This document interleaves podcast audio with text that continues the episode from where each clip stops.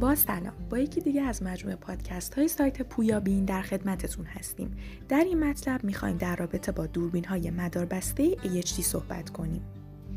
دوربین مداربسته AHD یکی از بهترین دوربین های آنالوگ می باشد که برای انتقال تصاویر از تکنولوژی سیستم های تلویزیون دیجیتال استفاده می کند.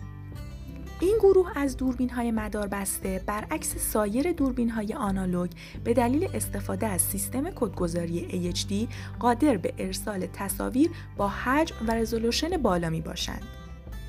کیفیت های رایج این دوربین های مدار بسته 720p و 1080p می باشد که بسیار بیشتر از کیفیت دوربین های سنتی آنالوگ است.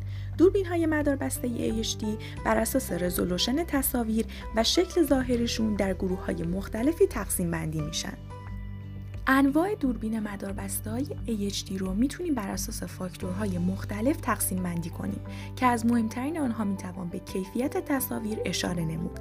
بر همین اساس دو گروه کلی دوربین AHD در سیستم های حفاظتی و امنیتی مورد استفاده قرار می‌گیره. دوربین های مداربسته 720p HD، دوربین های مداربسته Full HD 1080p HD. اساس کار تکنولوژی AHD بر پایه انتقال تصاویر دوربین های مداربسته بر مبنای سیستم های تلویزیونی دیجیتال یا DTV است. در این تکنولوژی اطلاعات همچنان به صورت آنالوگ انتقال پیدا می کنند اما نوع کدگذاری آنها امکان انتقال اطلاعات با حجم بیشتر و در نتیجه گرفتن تصاویر با رزولوشن بالاتر را ایجاد می کند.